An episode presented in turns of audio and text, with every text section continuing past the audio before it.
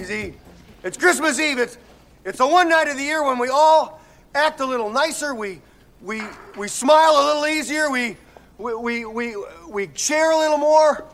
For a couple of hours out of the whole year, we are the people that we always hoped we would be.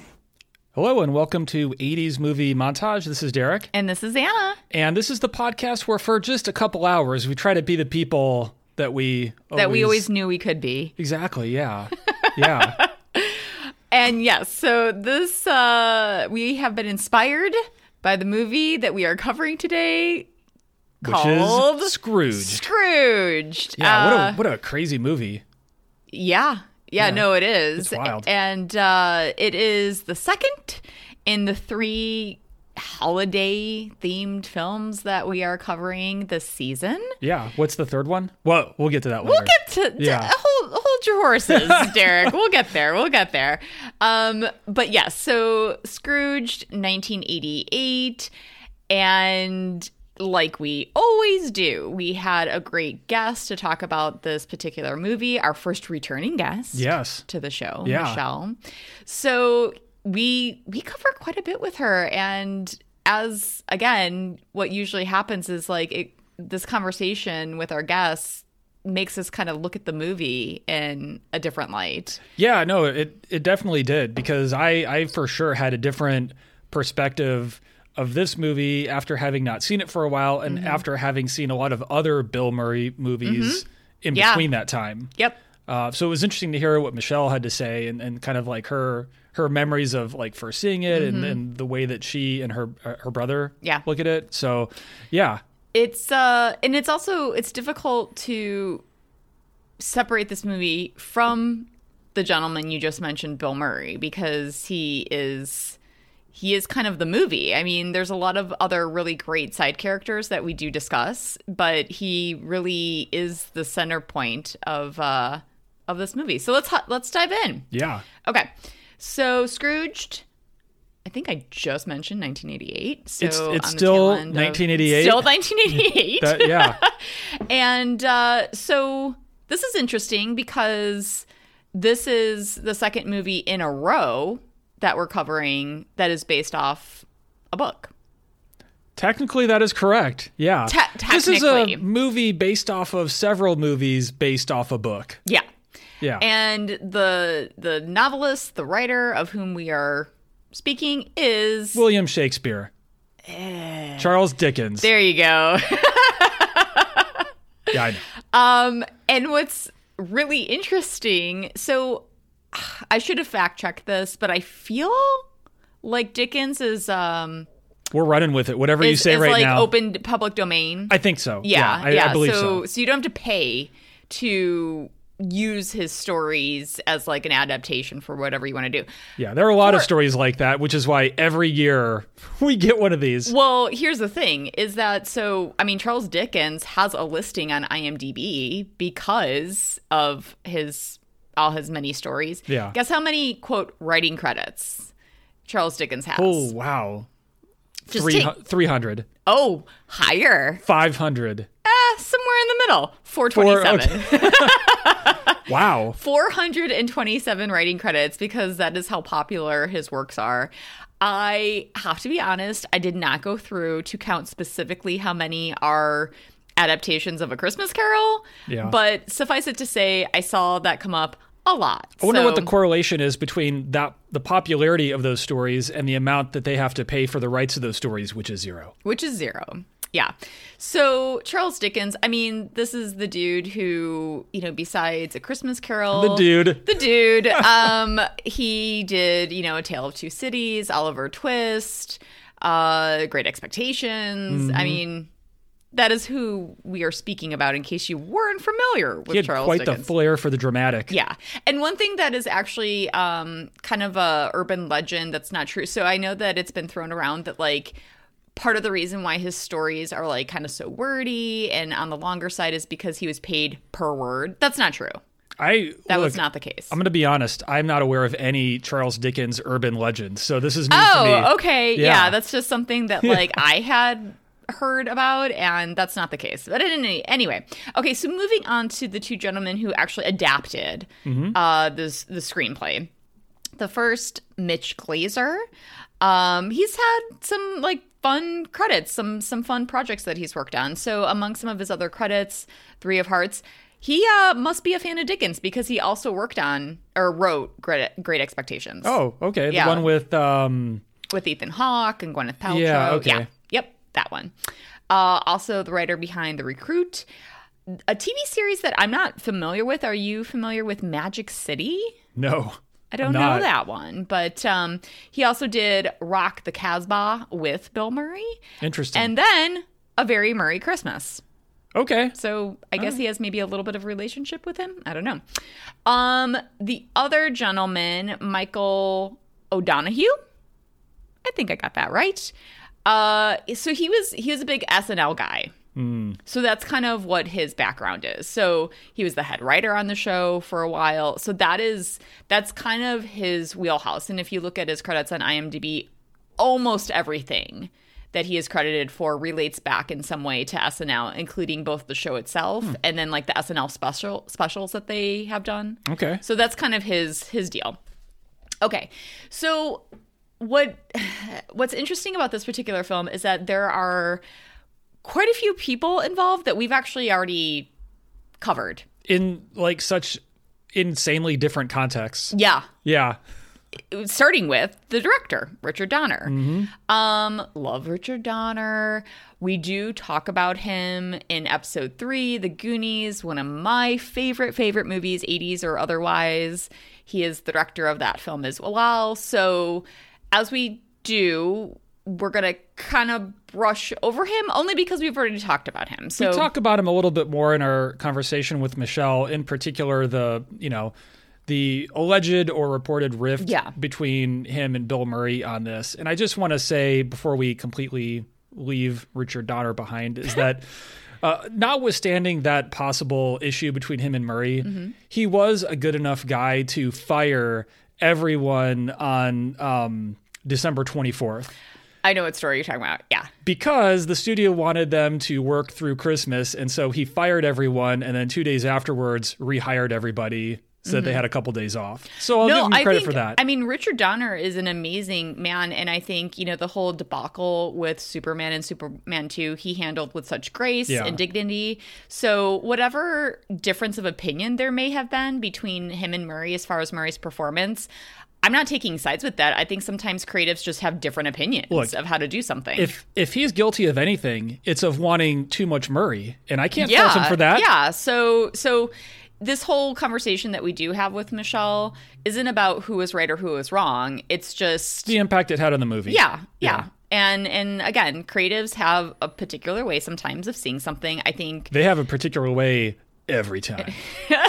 but when you have two individuals that probably have pretty strong opinions, yeah. Donner being a very well established director. And and Murray this being like really his first leading role after Ghostbusters, Yeah. that that was always going to go Donner's way. right. Yeah. Yeah. So, okay.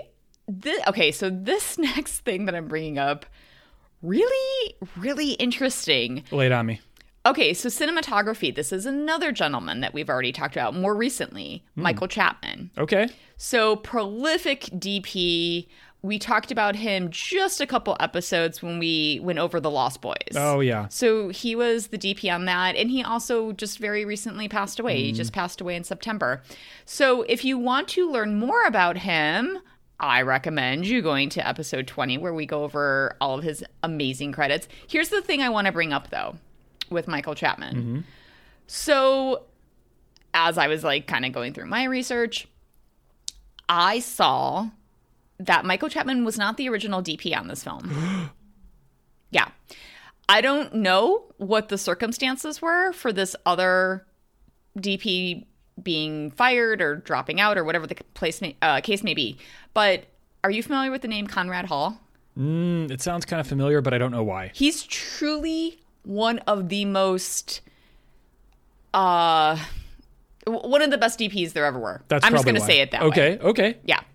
And so I was like, hold up. I mean, first of all, both of them, both of these gentlemen, amazing, amazing creatives and and technicians in their craft. And so it's like, what in the world happened that Conrad Hall, who was a 10 time Oscar nominee, was booted off this film? What did happen? I don't know. Oh my I- God. And and I mean like when I and I'm not this is not hyperbole with this person. So like Conrad Hall not to pivot too much away from this movie, but like some of his credits, Cool Hand Luke, Oh yeah. In Cold Blood, Butch Cassidy and the Sundance Kid won an Oscar for it. The Day of the Locust, Marathon Man, American Beauty won the Oscar for it. Road to Perdition won an Oscar for. So I'm like, what happened that you're like, yeah, no, we're not going to go with Conrad Hall? Like that is just bizarre to me. I mean, they found an amazing backup because in his own right, Michael Chapman was an amazing DP. But I just thought that that was like fascinating. That is interesting. Maybe he wanted Murray to be louder. Yeah, I don't know if that's really in his wheelhouse of what he gets to call the shots on, but like I think maybe it was. maybe who knows. So another like there's kind of all these like really fascinating tidbits with this movie. As far as the editors on this film, first of all, it's a it's a two hander editor gig. You know what that means? No, Oh. listen, this is the first. I'm telling you. Okay. This I'm. You can tell I'm like giddy about this because I find this really really interesting. We have a father and son Oh, editing team. that's fun. Isn't that so fun? That is, yeah. I've never seen that before. Huh.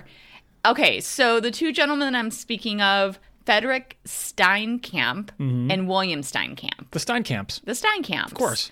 So William is Frederick's son, and they worked together a lot. Also, kind of did some things on their own. And obviously, Frederick, being the elder of the two, was in this career far earlier. So, like, a lot of his credits don't involve his son. Without even knowing either of the Steinkamps, for some reason, I intuitively just believed that Frederick was the eldest, the elder of the Steinkamps. because so thank of the you name. For, yes, thank something you for about the name. Yes. Yeah. Yeah, I get you. Um, so some of his earlier credits: The Adventures of Huckleberry Finn, Hmm. The Unsunk- Unsinkable Molly Brown. Mm-hmm. I had to put this one in just because I love the title. Doctor, you've got to be kidding! Exclamation point. I the exclamation point is really what seals the deal on Yeah, it's yeah. a great title. I'm bringing this one up because you were like, "Wait, what?" Because we just covered it in the previous episode. They shoot horses, don't they? question Another- mark Yeah, question mark. or exclamation point. no question mark. Okay. Um, Tootsie. Nice. Against All Odds, Out of Africa, Adventures in Babysitting, Hmm. The Firm, and Sabrina are some of his editing credits. Nice. So William, uh, I'm about to show right now, did a lot with his dad. So they worked together on Tootsie, Mm-hmm.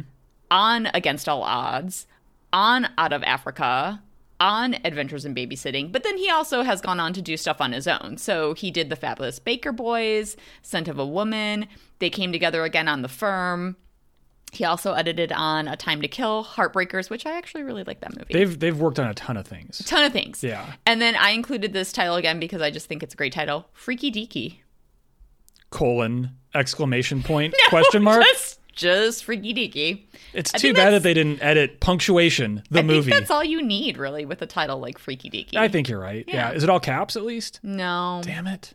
Sorry to be disappointing you. That's I thought it was a great title. Anyway, moving on to music. Mm-hmm. Yet another gentleman that we've discussed a couple times at this point. Yeah. The amazing Danny Elfman. Yeah, it's it's crazy because I don't think I I don't think I realized that he had scored this movie or been involved in this movie at all. And as soon as the opening credits Mm-hmm. start, like wow, that sounds like uh, Danny Elfman because he Mm-hmm. does have like that sound. Sure. Same way that John Williams has his kind of like Yeah. Sound. I didn't really check on it until like the end credits rolled, and I'm like, oh yeah, was him.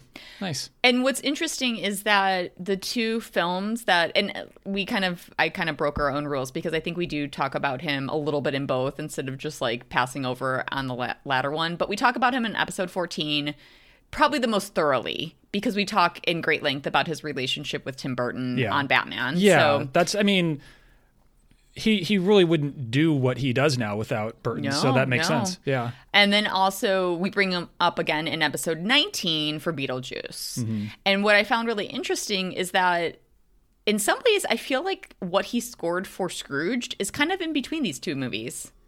Yeah, Yeah, there's yeah. There's a I- little bit of both. I hear a little bit of, of Batman. I hear a little bit of this in um, Beetlejuice. Mm-hmm. Yeah, so but I hear a little bit of it in like there's just this like tone or, or like character to the music that he puts in these movies where it can sound all at once kind of lighthearted and also kind of sinister. Yeah. Great way of putting it. So if you want to learn more about him, episodes 14 and 19. Mm-hmm. All right. So I sorry. I just imagine we got- people like script. Let me let me get that down. do, do you really think that that's what they're doing? I, I don't. oh my god, I got to get back to that episode now. Let me let me like rewind this just so I can get that. All right. So moving on to the cast of characters in this film, we've already mentioned him. Uh, chief among them, Mr. Bill Murray, who plays Frank Cross. Francis Xavier Cross, to be precise. Quite a name. Yeah. So, you know, we do we do go on quite a bit with Michelle about how we feel about his performance in this film and the way that it was portrayed. Uh, so I'm gonna kind of pass over his filmography, but because we again have already covered him in episode nine, which was Ghostbusters. Yep. You can go to Ghostbusters if you just want to hear about all the different movies that he was in. Yeah. Um, okay, moving on to Karen Allen, who plays Claire Phillips, his love interest in the film. And kind of samesies. We actually do talk about her kind of in great length. And again, how we feel about this performance. Uh, we have already covered Karen Allen in episode 13, which was Raiders of the Lost Ark. Yes, we. Yeah, I mean, she's great, and she was great in in Raiders, obviously. And I think because of how great she was in that, it really like the the contrast in character is is really apparent, and that's part of what we talk about later with Michelle. Yeah, I mean, Raiders was really a defining role, and I don't think that there's anything negative about saying that that was like an iconic role that everybody associates her with now. But Yeah. I mean, the three roles that like I really think of when I think of her, um, so preceding Raiders is Animal House. Okay. Uh, that's like kind of the first time I remember, you know, like first movie I associate her with. I guess I should say I wasn't alive. I think when anyway. Um, so so Animal House, and then Raiders, and then this movie. Raiders definitely stands out. She, the character she plays in Scrooge, I think in some ways is kind of similar to who she plays in Animal House, where she's kind of like the normal, grounded figure yeah. amongst all this chaos. Well, it's interesting that you say that because she she is, I think, intended to be so in Scrooged, but really it's Grace that grounds the movie more than That's true. more than like anyone else and more than her. I mean, she she has the patience of a saint with Bill Murray in this movie, and it kind of feels like like her scenes are more to show us about what's going on with him than than anything else. Yeah, no, that's a great way know. of putting it. So, okay, so if you want to check her out, episode 13. Okay, so finally, Finally, that's Finally it. There are only three people in this movie. No, no, no, no. Finally, moving on to Oh. new actors that we can talk about. Yeah. So, uh, I mean, in no particular order, John Forsythe, who plays Lou Hayward. He was great. He was like an amazingly good dead Jacob Marley, basically Yeah, boss. Yeah. Right? Like, yeah. he was awesome. And I thought what was really interesting about him is that with his character, you know, in the flat. Well, okay, so when Frank is with the ghost of Christmas past, Yeah. they go to a holiday party um, that had a still living Lou Hayward. And he actually comes across as a very kind, generous boss. He doesn't actually seem like he's the the jerk that Frank becomes because he even tells Frank like, "Hey, did you notice that there's a holiday party going on?" Like he's encouraging him to like take a break. Um so I thought that was an interesting way of portraying that character. And yeah, I mean when when we were watching the scene when he comes to visit Frank, honestly the only thing I could think of is like how uncomfortable is he right now with all that makeup on him? It's tough because the Jacob Marley character is so important in setting the tone of what you can kind of expect for the rest of the movie. Like, how is he going to be treating like this version of Ebenezer Scrooge? Mm-hmm. And how are they trying to use like some special effects to kind of get like some shock or to like kind of really bring some some force or impact to the scene? And it was great. I don't know why he had the power to magically push him like through a window but that was awesome. And then when he's getting like his arm ripped to pieces, that was great. I didn't understand any of it, but it was awesome. I mean, I think when you introduce a dead character who's come kind of come back to life, all rules are out the window. Yeah.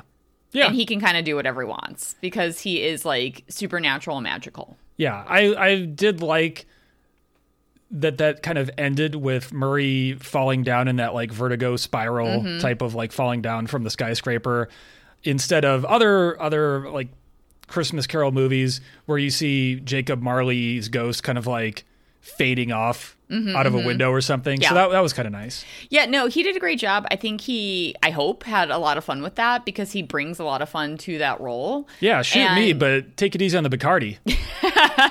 And so, as far as, I mean, a prolific career, he did a ton of TV work. He Did a ton of Dynasty.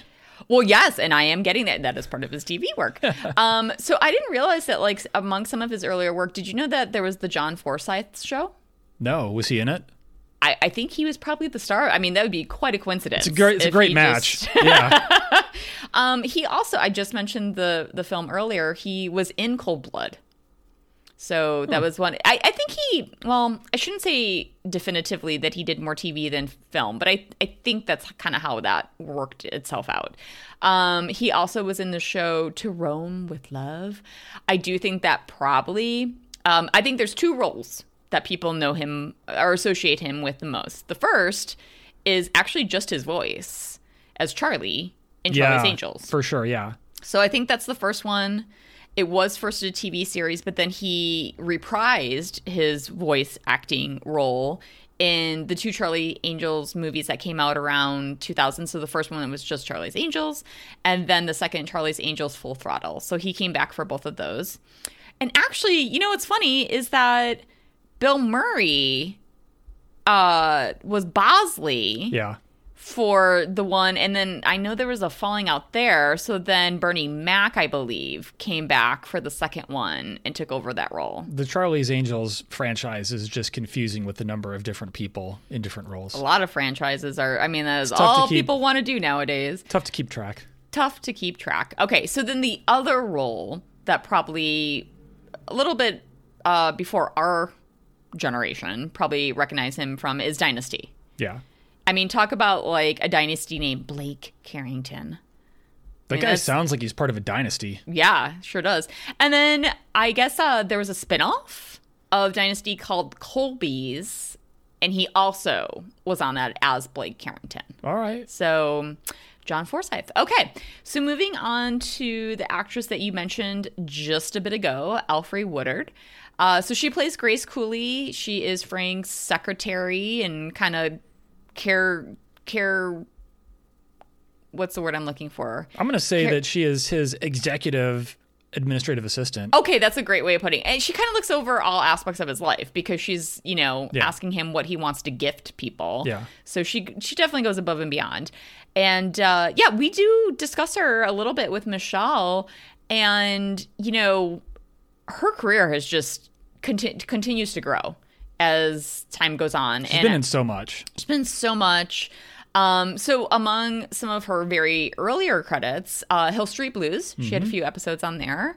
Um, she for a minute was on St. Elsewhere, so she was a doctor on that show, and and she's done a ton of film. I mean, I I do remember. I don't know why, because I was like far too young to like watch this movie. But Passion Fish, I remember her from that. Wow. Um, yeah, she was in Crooklyn, How to Make an American Quilt, Primal Fear.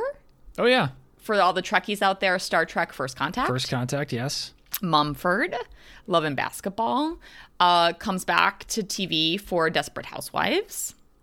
Mm-hmm. Uh, she was in True Blood. She was uh her that um oh, her mom like the the one character's mom right. Oh, is that I could because I couldn't place her. I I think I think I've tried to block out that show. Yeah. yes. So, okay, so True Blood, and then back to film 12 Years a Slave. Annabelle. Annabelle, crazy. Yeah, crazy. Um, Captain America Civil War, and then, I will I will die on this hill when I say that Captain America Civil War is well, no, I was thinking of Winter Soldier. Captain, look, I will die on this hill that Captain America Civil War is a movie in the Marvel franchise. That's the hill I'm willing to die on. I, I feel like you are pretty, you're on solid ground Yeah. for that one. Yeah. and also Winter Soldier's th- one of the best. Okay. Yeah. Fair enough. Um, and then more recently, Luke Cage, the TV series. So she's all over the place. She's doing everything. She has had an amazing career and continues to have an amazing career. Okay. Moving on to a really interesting figure in this film, Bobcat Goldthwait. So he plays Elliot. I don't know if his last name is ever mentioned in the film, but it is a very bizarre last name, Loudermilk. That is an interesting name. Yeah. I'm like, is that really a last name? Anyway, It is a last name. I guess I guess they make it a last name.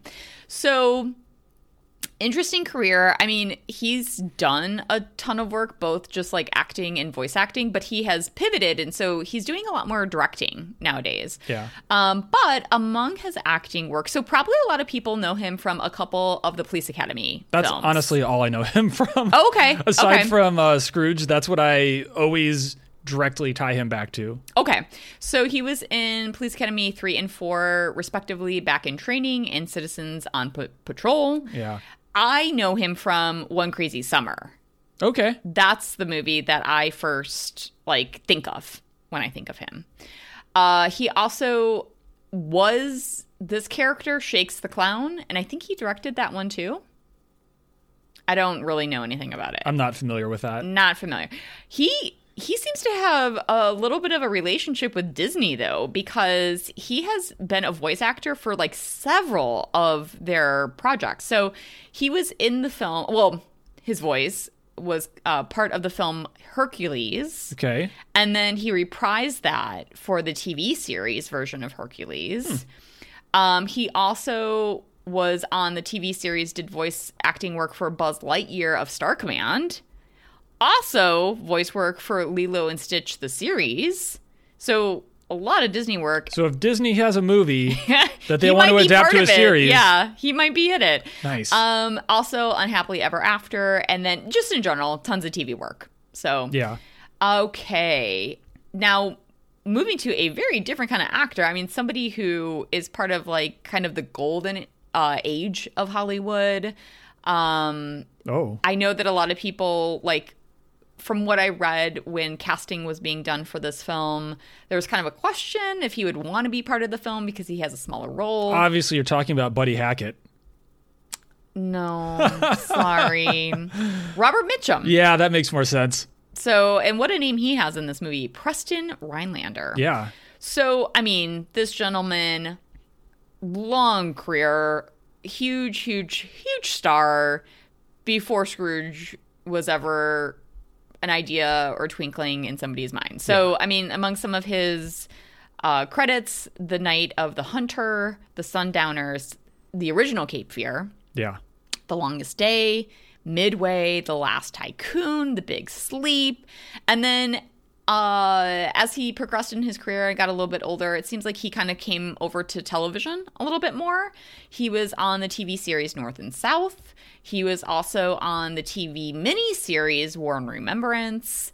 Uh, and then I think one of his final uh, roles, not we did not see him, but we know his voice from Tombstone. Yeah. Yeah. Yeah. Mm-hmm. it- he's the narrator in Tombstone. I'd, I'd have to rewatch that to get a sense of. I mean, is that like the opening when they're talking about the Cowboys and. He's he's pretty much in the opening and the close. He Yeah. gives like a little epilogue to Wyatt Earp's That's story. very cool. Yeah, it is really cool, and it really ties into a lot of what his own roles Yeah. uh, were about. So, okay, moving on to Carol Kane, who was the ghost of Christmas Present in the film. I mean, holy cow, uh, what a career she's had. I mean, it's interesting because I think she's very, I think you could pretty much qualify her as like a character actor. yeah. She We, doesn't usually carry anything. it is interesting. We have covered her. Did we? well. I don't know how how Oh, much we went into oh, it. you're talking about the Princess Bride. yeah. I don't think we really went into it much. I don't but know if we really went into it because it didn't even trigger me. I should take a, okay. Well, I'm just gonna break my rule because I don't remember right now. the only rules really- we have is that there are no rules. I I have a feeling that I didn't really go over it because I don't remember like listing all of her uh, whatever. um, so in any case, Carol Kane. I mean, so many different kinds of roles. So among some of her earlier work, Dog Day Afternoon, Annie Hall, the Muppet movie, When a Stranger Calls, the one where it's coming, the call's coming from inside the house. oh, okay. Yeah. Uh I even though I know we both aren't like necessarily a fan of this series, um she was in Taxi, the TV series. Yeah, She was I- Latka's like love interest. Yeah, there are there's really like funny moments within the series, but it's hard to just get past the intro song Most depressing without intro. like calling your physician for antidepressants. Yeah. Like I can't make it past It's that to so get to the funny. Weird. It's such a weird. Okay, anyway, uh, Jumpin' Jack Flash, Mm-hmm. Ishtar, uh, yeah, oof. The Princess Bride, Yeah. like we just talked about, License to Drive, My Blue Heaven, and then also kind of as her career has progressed, she has kind of come back to television. So some of the series that she's been on, Gotham. Uh, probably the one that I'm most familiar with that is more recent is Unbreakable Kimmy Schmidt. Yeah, of course. Yeah. So, and then she was, I didn't realize this because I think we kind of dropped away from this series, Los Espookys. Oh. She's in that. Man, that's such a that's such a wild show. That is Wild. Los I mean. Espookys is a great Yeah, show. great I recommend it to everyone Yeah. that just likes bizarre stuff. Yeah. It's fun. And then probably most recently, Hunters. Oh. Which, you know, I know we dropped away from that series as well, but I did really like her performance of what I saw. It was like more understated than Yeah. sometimes what she does. I mean, that show the the pilot is just so different from the rest of the show. I, you know, maybe I'll give another shot at, at some point, but I don't know. I want to like it. I mean, the concept is something where I'm like instantly like, yeah. Sure. Yeah. Yeah. Going after Nazis? Yeah, let's do I'm- this. I'm there. Yeah. So, okay, moving on to the Ghost of Christmas Past. Hmm. So his his given name is David Johansen, but most people probably know him as the entertainer Buster Poindexter. I, I mean, that's certainly what I identify him with from Mm-hmm. that like wacky, hot, hot, hot song and music Mm-hmm. video. But it seems like he's done a lot of stuff. He has, uh, Be, yeah, Like aside from that, like without Sure. that name. Yeah, yeah. I mean, I think that's kind of how he came into the entertainment world. But yeah, I think he definitely is a diverse creative who has done other things. I mean, most of his credits fall under kind of a musical category. My favorite credit of his is um, Alvin and the Chipmunks: colon the road chip performer hot hot hot as Buster. Exactly. Yeah. Yeah. So like that's kind of his wheelhouse. but some of his, I guess, more straight credits. Not that I think he was really like so married to the mob, 200 cigarettes, which I'm trying to think what he was in that because I love that movie and I can't place him. But then also he was in a very Murray Christmas. Yeah, kick ass. I don't don't know where he was in that, but Yeah, I feel like some of them are like blinking him. I don't know. Um, okay, but moving on to John Glover. So he plays Brice Cummings, who is essentially the dude who's like trying to push Frank out of his role to take it over. he's the personification of smugness. Oh yeah. Like, Yeah. yeah, I remember him from Payback. Well, you know, he's one of those actors where I mean, crazy long IMDb list of credits, but he's like he's one of those people where it's like you maybe wouldn't know him by name, but you're like, "Oh yeah, no, I know that guy." Yeah. Like as soon as you see his face cuz he's been in everything. Yeah, he's done everything from from TV to movies to video game voice. Yeah, exactly. So prolific career and just a smattering of some of his credits. So he's in that uh cult. I don't know if you've ever seen it. It's like very culty movie, Meet the Hollowheads. No, no, I have not. He's in that. I'm not familiar with that. Uh, Gremlins 2, The New Batch, Mm-hmm. RoboCop 2. Uh, so among some of his TV work, The Days and Nights of Molly Dodd. Like I kind of like I remember the name of that show. I feel like that's a Same. Mm. show that I would like. I'm, I feel not, like I would. not as much same, but I remember the name. South Beach. And then uh, going back to film, In the Mouth of Madness, Batman and Robin. You mentioned Payback. And then going back to television. So he was in Smallville. He was, I believe, Lionel uh, Luthor. So Lex's father, I Oh, okay. think. Yeah. And yeah, yeah, I think that's right. yeah, I re- I do remember him from that. Tron Uprising and The Good Wife. So it's just some of his And yes. Star Trek Deep Space Nine, Oh, my apologies. which I was not really a fan of. That all the spin-offs. Oh, but, I'm not going to go there No, I I, shouldn't- don't. I shouldn't world either. of Trekkies, I don't know. Um, okay, so moving on. So we talk about this with Michelle. The fact that actual like like almost half of the Murray family is in this movie. There are several Murrays. Several several Murrays. Um, I mean, we have Joel Murray and John Murray. So John Murray actually plays uh, Frank's younger brother. So they play brothers in a movie, and they're also brothers in life. They play brothers in real life. In, in real life, the one that I'm going to kind of cover is the one that I think has had probably the most prolific of the Murray brothers collective, like of all their careers. Um, he plays four year old Frank's father Okay. and uh, he is Brian Doyle Murray. Yeah, he's great. He's, He's yeah, yeah, I love him. and he's I mean he's done a ton, and sure he's done a ton with his brother, but he's definitely done a ton of work on his own. So like he was in Caddyshack. Uh, he also was on SNL for a while. Uh, he is in National Lampoon's Vacation, 16 Candles, The Razor's Edge, Ghostbusters 2, National Lampoon's Christmas Vacation. Then a great departure from most of what he does, which is comedy, JFK. Uh, he's in Wayne's World. Comes back with his brother for Groundhog Day. He's in Waiting for Guffman, as good as it gets, and he's done TV too. He was on the TV series. So I, the reason why I put this one in, so he hope- was Yeah, what are you going to bring up? Which one? Yes Dear. Okay. I And the reason one. why I'm bringing that up is that it's literally the only show that I've ever sat in the audience for. Oh, that's Yeah. fun. Eh, It's, mean- it's not as much fun to sit in the audience, is it? No, it's really not. I mean, like, I guess if for ever anybody out there, if you ever get the chance to be part of like a live studio audience, sure, do it because it's like an experience to be had. But it is, it is long. You're Yeah. sitting there for a long time. You have to like, you know, they do multiple Got a hype, takes. hype person you getting got a hype up. person. Yep, you sure do. And yeah, and like you, you, you're almost performing because you're expected to like be delivering laughs at certain moments Mm-hmm. uh, to support the show. So he also was on the show The Middle. He is also a voice actor. And yeah. He has such a distinctive voice. Oh, for like, sure. I'm not surprised Kind of that. that gravelly. Yeah. Yeah. So he's been a voice actor for SpongeBob SquarePants, okay.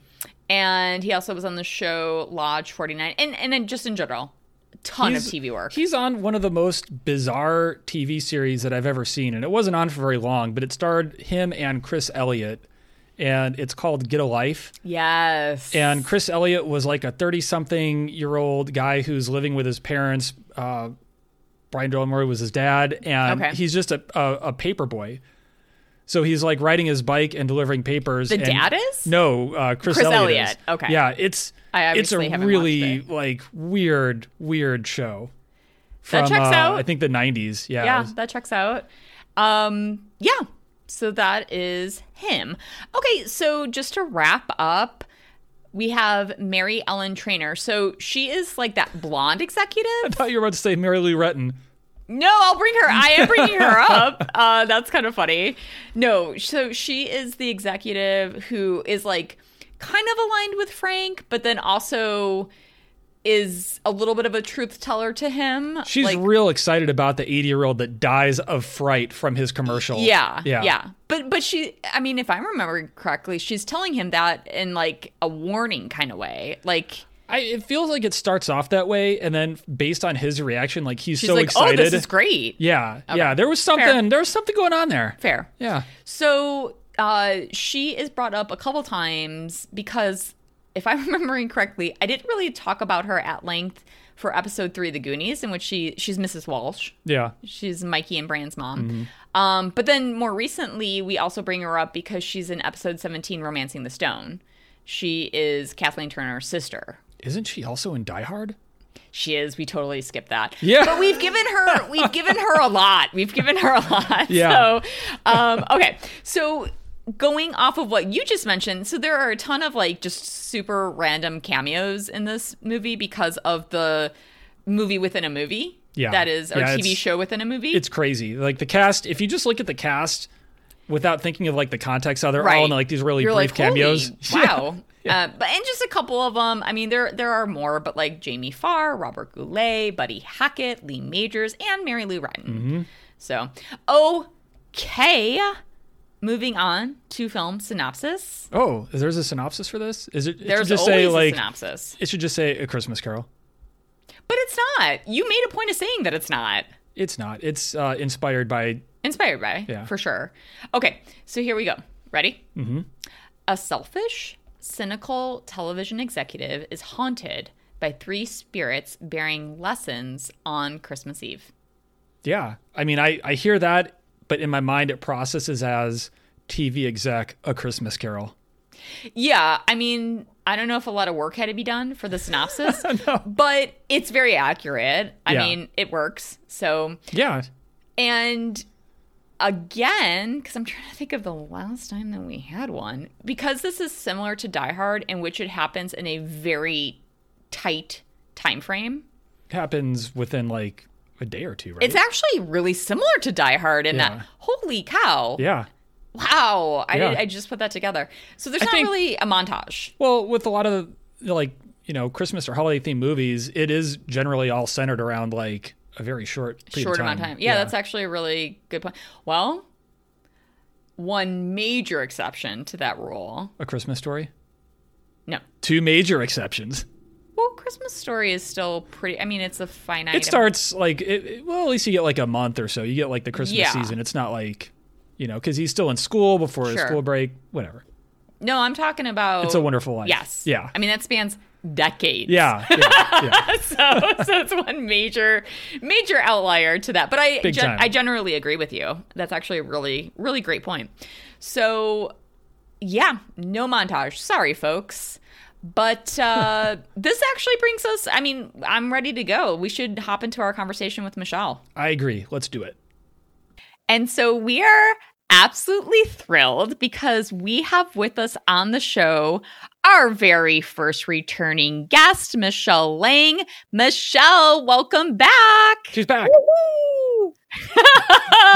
so, for all of you out there, uh, if you have been following along with our podcast, and we hope you have, Michelle was with us for our episode on Dirty Dancing. And the reason being is that, you know, I know some people say, like, oh, I'm such and such's biggest fan. Michelle really, really is Yeah, the biggest Dirty Dancing fan. I think that's true. It's true. And so, if for some reason you haven't caught that episode, we definitely recommend that you go back and listen to that one because we had a great conversation with her then. Yeah. And we are equally excited to talk to her about Scrooge today. They're basically the same movie. I mean, could they be any similar? Any more similar? and and this is a thrill for us because first of all we're right in the middle of our little trio of holiday movies that we're doing and besides knowing that michelle is so like a you're a huge movie fan Correct. b you're a huge 80s movie fan Correct. and c you love the holidays yes. so a- this is like the trifecta Nice. So so we're super excited. And I think we have a lot to talk about Yeah. with this movie. So we're going to jump in. Okay. All right, Michelle. So, I don't know if you remember last time. Actually, you probably do because like you had a really awesome answer to this. Not to like set you up Yeah. for like high high standard, but um I was very nervous. wondering do you have a first memory of watching Scrooged? And if you do, what was that experience like? I do. Yay! I have a great memory. I see, of, of course, for Dirty Dancing, I remember the year. I remember all of that stuff. I don't remember the year, but I do remember it was in our living room at my house uh, in um, Des Plaines, Illinois, with my brother, who is four years older than me. And I don't know if he had seen it already, but we watched it together. Like we were sitting on, on the couch, you know, the tube television, and uh, Oh, yeah. it's starting, and I'm like, this is a Christmas movie. I remember thinking this just seems like I don't know. It didn't. It, when I first started, I was like, "This doesn't seem very what I'm used to." And he's Mhm. like laughing and laughing, and I'm like, "Why am I not laughing as much?" And then it was like all of a sudden when uh Carol Kane when he Mhm. came into this into the movie, that's when I lost my mind. That's when I was like, "Okay, right, this is the best movie." You're right. And so uh, my brother, he was the one who had us watch it. And then from then on, I think we watched it probably every holiday season together, me and my brother. And Aw. it's one of our all time favorites that we watched together because we watched that and um, Real Genius is another one that we Yeah. loved watching together all the time. Um, but Scrooge like took it because Bill Murray is my brother, one of my brother's favorites. And I mean, Mhm. how couldn't he be? He's Mhm, mhm. amazing. But um, That's just- awesome. yeah. I think I think you actually right off the bat, like you brought up a really good point about you know this idea of it being a obviously it's a Christmas movie, Sure. but I think I think there's like something to be said for appreciating it more when you're a little bit older. Yeah. And I think that Bill Murray, like, I don't, I can't imagine anybody else in this role for this movie. No. But I do think that he's not necessarily like, I don't know. I, it's not that I want to say like he's not a kid friendly, but he, like, I he's, think, he's not. no, yeah. I mean, the humor is is a little bit more skewed for adults. Right. Would you say? Yeah. yeah. well, I mean, how far do we get into the movie before the nipple joke? oh my god. Yeah. We're not even that far into it. Which uh I don't know why I just like completely blocked this out of my mind, but when we were because we were watching it last night, and I was like, "Oh, you really Look, you can barely see you her re- nipples. no, you really, you can barely see them. you really can." There they are, they are there. Uh, which I was like, "How fascinating!" like this holiday movie, you can actually see Nipple. half half a nipple. I mean, I guess you would actually say like areola. I think that's like the technical term. What you see is nipple adjacent. yeah. so i'm curious like with okay so you already made a choice like or you already said that um you know when you were a wee little girl maybe some of the humor was going over your head Right.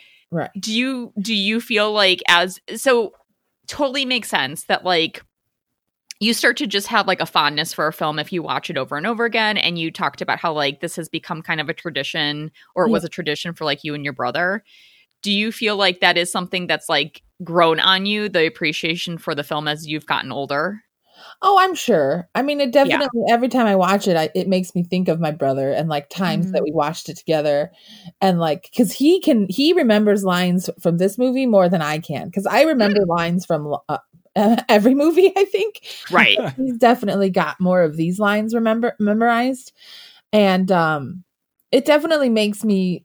I think like the movie movie even more because of that memory of my brother and I watching it, but it's so funny and dark and I just it's such a great movie. There's so many strange little levels to this movie and I just I, I it's it's so good. it really It- is. It's such a good movie. it's a great movie and i actually think that um because like okay so we'll maybe get this like elephant in the room out of the way Okay. There's an elephant in the room. Li- yeah, literally. So the elephant in the room is that we like I don't know if you've heard Michelle that like there was maybe a little bit of a difference of opinion Oh, between Bill Murray and Richard Donner, the director, Right.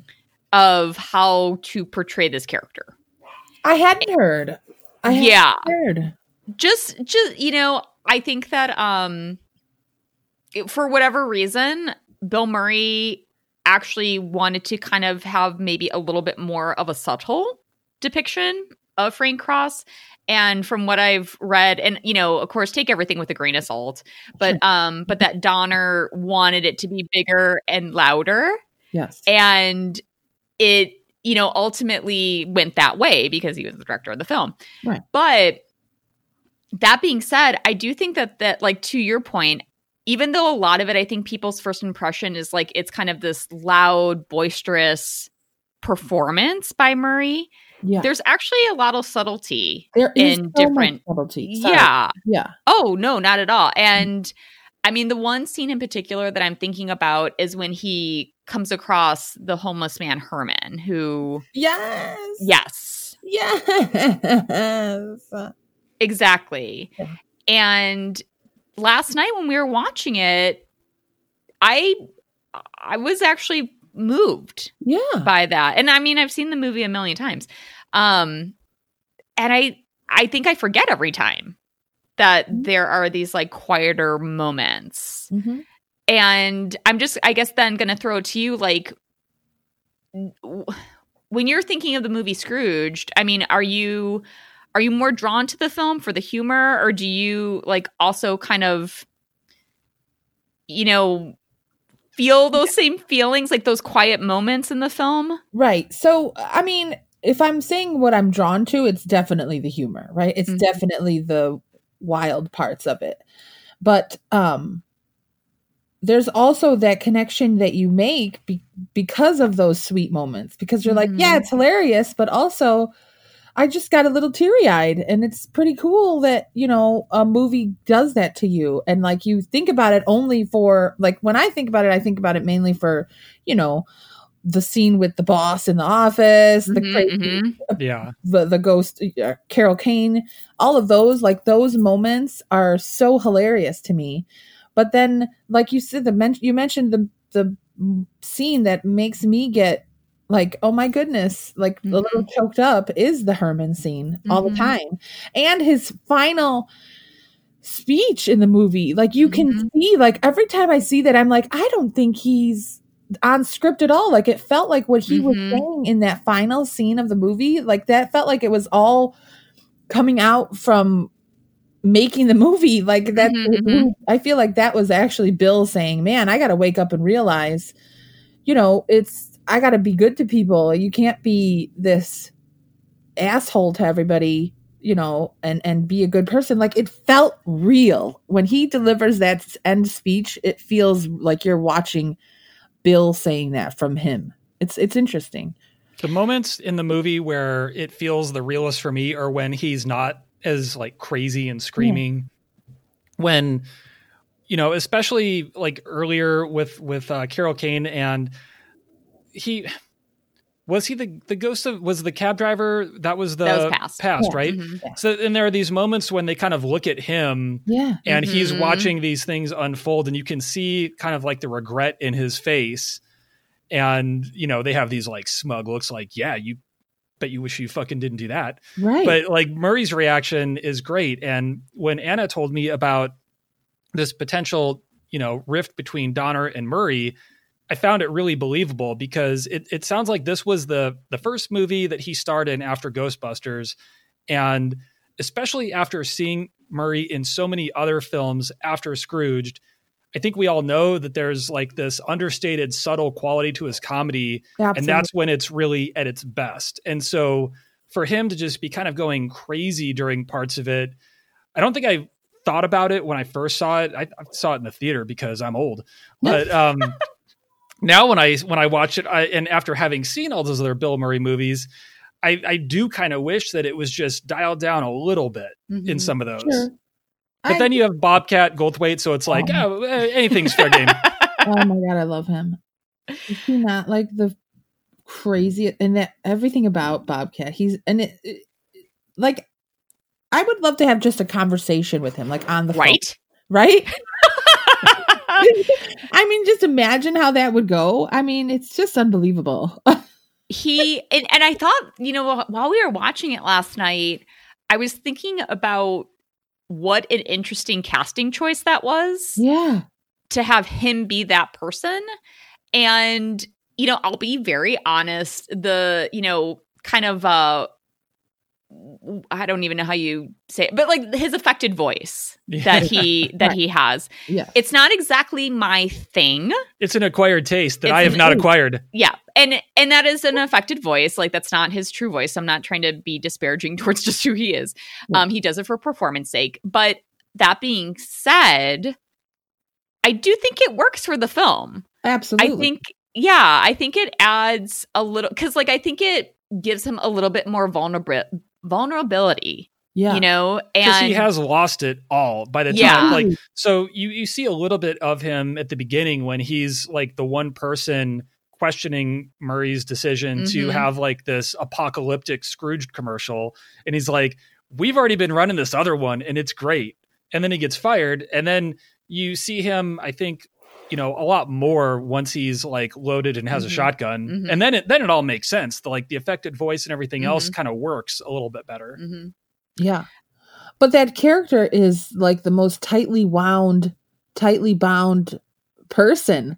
Like that voice, I feel like it, it is perfect for that character because it's like at, at a at a point, at what point does this poor guy what's his name? Is it is it Lew? No, that's the boss.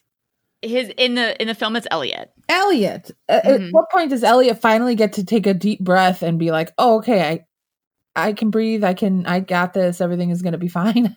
Probably after he's arrested, shortly after the movie ends. Well, you know what's funny is that uh that was something that actually came to mind. Exactly what you just said, Michelle. When when he is in uh Frank's office with him, Yeah.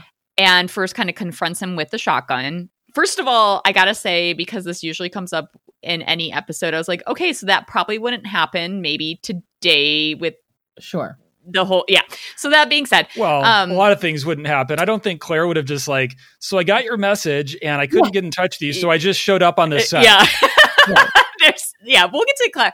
Claire's a really interesting character in this film, so I definitely want to talk about her. She puts up with a lot. she puts up with a lot. But um going back to him, I mean, I I think that um when he comes into that office and he's confronting Frank, first of all, like agreeing with both points, I think that it's gotten to the point that like it makes sense that he would be in this very uh desperate situation and Yeah. makes this decision. But at the same time, when Frank makes the 180 and he's like, I'm going to double your salary, I'm Yeah. going to, you know, and he's saying all these things, I was thinking to myself, you know, can he really trust him? Because uh, Frank just seems kind of crazy, you Yeah. know, when he's addressing him this way. Get that in writing, man. And I, yeah, get it in writing. And I actually think that Bobcat does an excellent job of showing that on his face. I think you can see that he's like, this is incredible, but is this really what's happening right now? I And I thought- his glasses all fogged up and Yeah. off his face.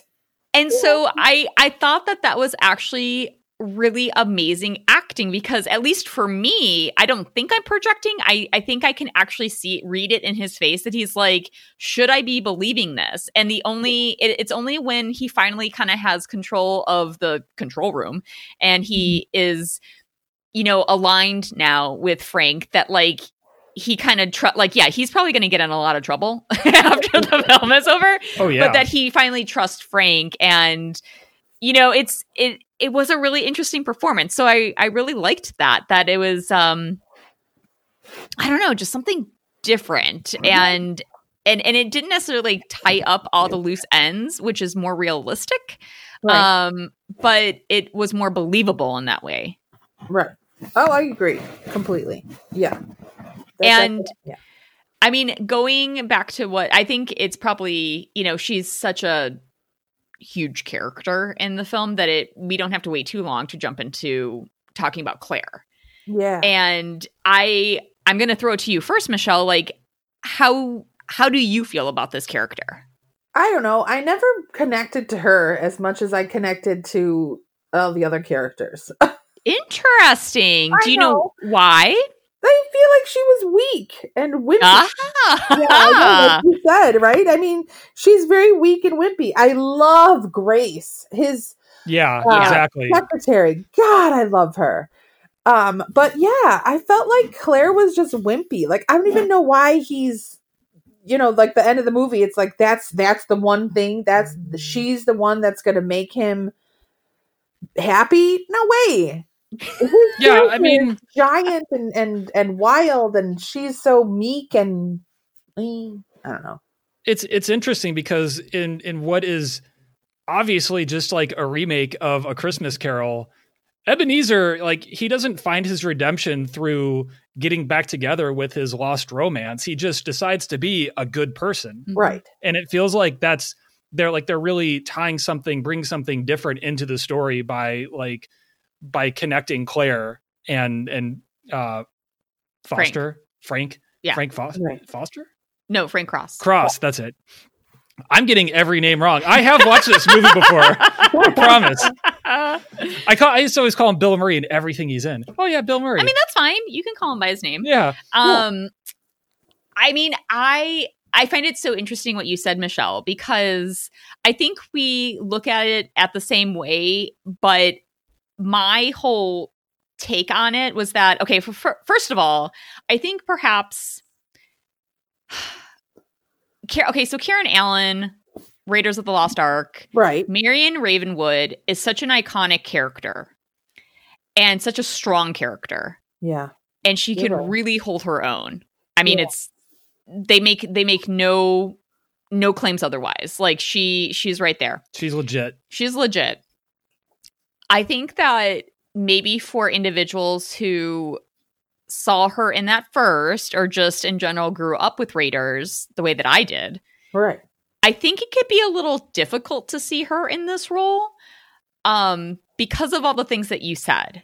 Yeah. And while on the one hand, because she's kind of quote the most normal in a way, like she doesn't really have any like like she works at a homeless shelter and she's this like very kind of mother earth type figure and she doesn't want them snape stapling you know fake reindeer No one wanted that. horns to mice and No one wanted that. nobody wanted that Everybody wanted that, right? nobody wanted that but um you know so she is just like all love and all like loving kindness and all of that but like you said i think there's there is kind of this like weakness only because if i were her kind of to your earlier point derek if this guy who had ultimately kind of treated me like trash Right? and kind of threw away what was once this really amazing relationship all of a sudden calls you up 15 years later and is like i gotta like it obviously is frantic her response to that Yeah. seemed very odd because she just like took it at very much face value immediately shows up Yeah. and it's like what's wrong what's wrong you know like it just seemed kind of odd her life, her life was fine without Bill Yeah. Murray in it. Like, Yeah. like she's almost worse for him, like dragging her back into all of this. Yeah. Unless, of course, you believe. I think it was the Ghost of Christmas Future that showed her morphing into Cruella de Vil. Yeah. Right? You know that was that was so weird. That, That was, was so weird. So weird. Well, I want to ask your opinion on that because that is something that I think there's a, like a little bit of gray area. So here's how I interpreted that possible future. Okay. I interpreted that as that she and Frank do get together and basically too much of Frank rubs off on her. Of course. Hmm. Is that how you interpreted it? Oh yeah, that's exactly how I took it. Like that they ended up together and they were together and and he totally changed her into some monster person. Yeah.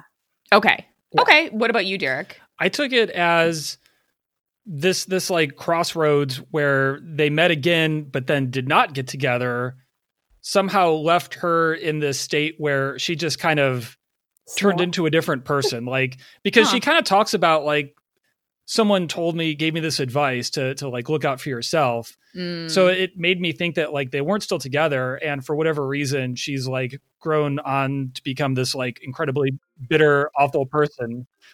So that's kind of how i looked at it. So going off of what you said, Derek, about how they could just have been friends and not really gotten back together or maybe just introduced like uh, just kind of saw each other. Yeah. I don't see how somebody could change that drastically, especially a character like hers. it's true i was I- I distracted looking for all the dalmatians no kidding. It's it's just such a it's just such an interesting part of that movie, but because the movie in it in it in whole, like the whole entire movie is so great, it doesn't bother me that much that she's not my favorite. Like sometimes Yeah. I can't get past that in movies when there's such a terrible character, but for this one she's not that bad I Yeah, I mean, it's it's- I mean. it's just no, no, absolutely not. I mean, I think I think you have a valid point because um tonally there is a disconnect between the way that Karen Allen plays her character and the way that Bill Murray plays her plays his character, which again kind of goes back to this conversation that you know we were having about how much he wanted to portray the more kind of uh hyper aspects of the character you know like so Yeah. maybe he wanted to be more in line with the way that she was and and not quite this like really kind of frenetic type of persona but who who knows? I mean um as far as them getting together in the end i mean i agree with what you were saying derek that like it's it's completely the prerogative of the screenwriters to like update and kind of like do something fresh Sure. with the material.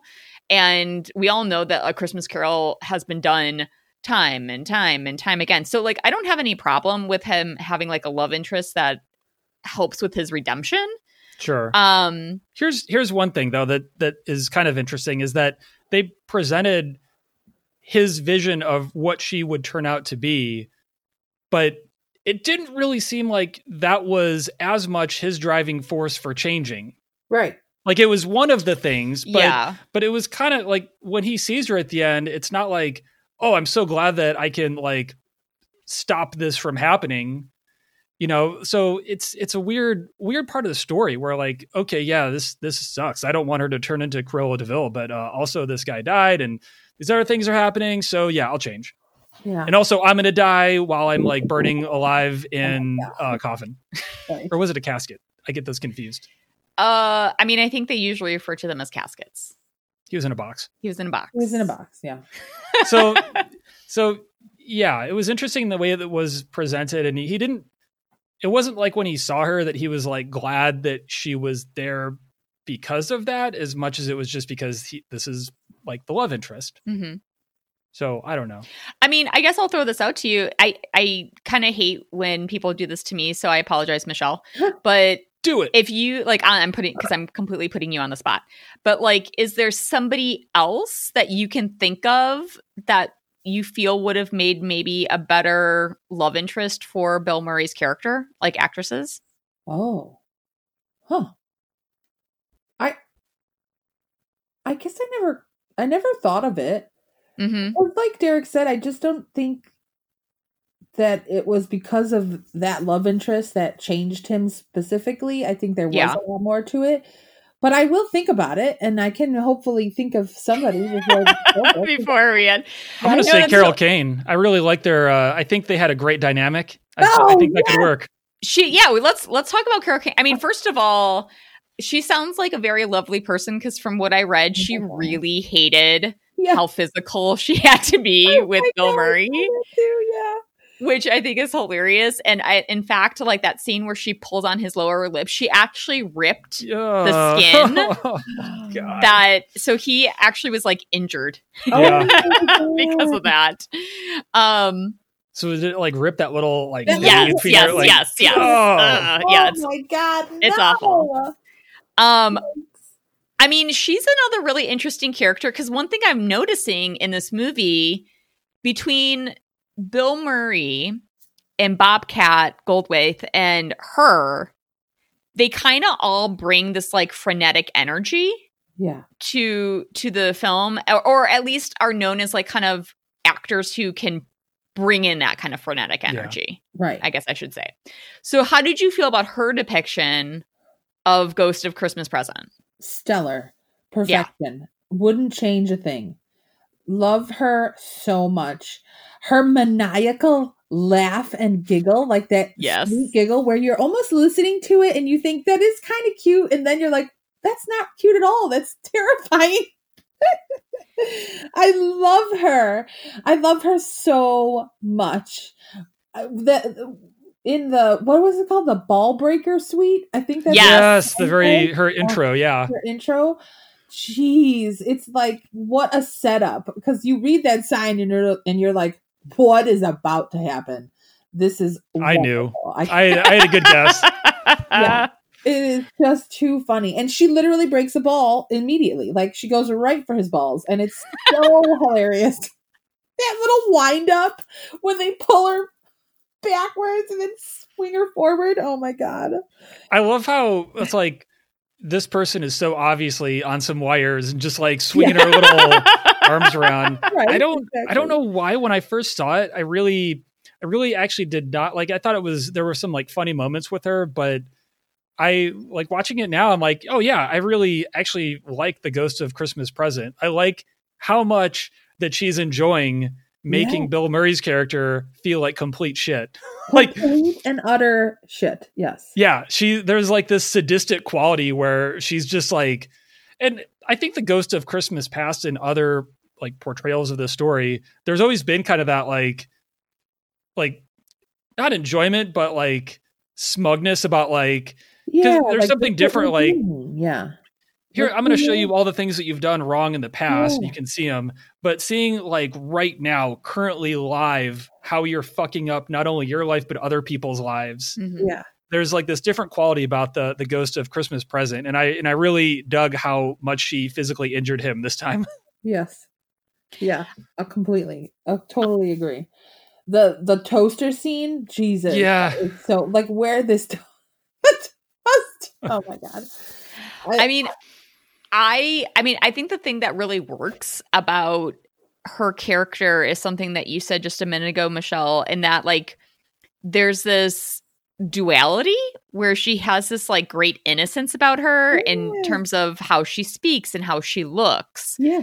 But then she does have this like really sadistic dark side to her. Like the one moment where she like lowers her voice and she Yes. just like yeah, it's it's amazing. Like she, she yeah, she does such a great job. And I think because she is such kind of usually a big personality in the things that she does, it works great here Yeah. because I think it's actually really similar to um Derek what we were talking about with like Michael Keaton and Beetlejuice. Yeah. Oh. that kind of sometimes less is more. And so she she really packs a punch literally and figuratively. But Well i think it works that she she kind of is confined to this like middle section of the film because i think it it definitely keeps the humor vibrant for her to have this short bit where she's essentially like you both said you know beating beating on him but if that was something that was like continuing through most of the movie i think that would get old Oh, well, she yeah. takes it from Murray like throughout most of the movie where he's kind of like going crazy during all these scenes. He's a little bit more subdued with the ghost of Christmas present Mhm. because she's now like the one who is by far the craziest person in every scene. hmm Like he'd kind of snap back at her a few times, but she's she's definitely in control. yeah yeah i mean she she was great. She was perfect. And actually i think that again i really liked all the casting choices in this movie. I mean even karen allen i think that if she had just maybe been a little bit sassier Yeah. um you know and i don't know if like either of her own choice or donner you know they were like don't be marion ravenwood. I who knows? Who knows what's what's said? Um so i I probably said that. you know, I don't know if that was like something that was like conscientious on her part or Donner's, but in any case, I think that overall, all the casting choices were really strong, and I actually really liked the Ghost of Christmas Past. Um, I think that that was a great way to kind of introduce us to this like heightened reality of what Frank is going to be experiencing. And I thought that I mean, I I don't want to keep just saying like I thought, I thought like I, but I am curious Michelle the the scene where Frank is watching his 4-year-old self. Right. How how did you take to or not take to that particular scene with like the mom who's pregnant and smoking and the dad who comes home with a slice of veal for him for Christmas. Right. Right. And then he just was watched by the television, right? Like, Yeah.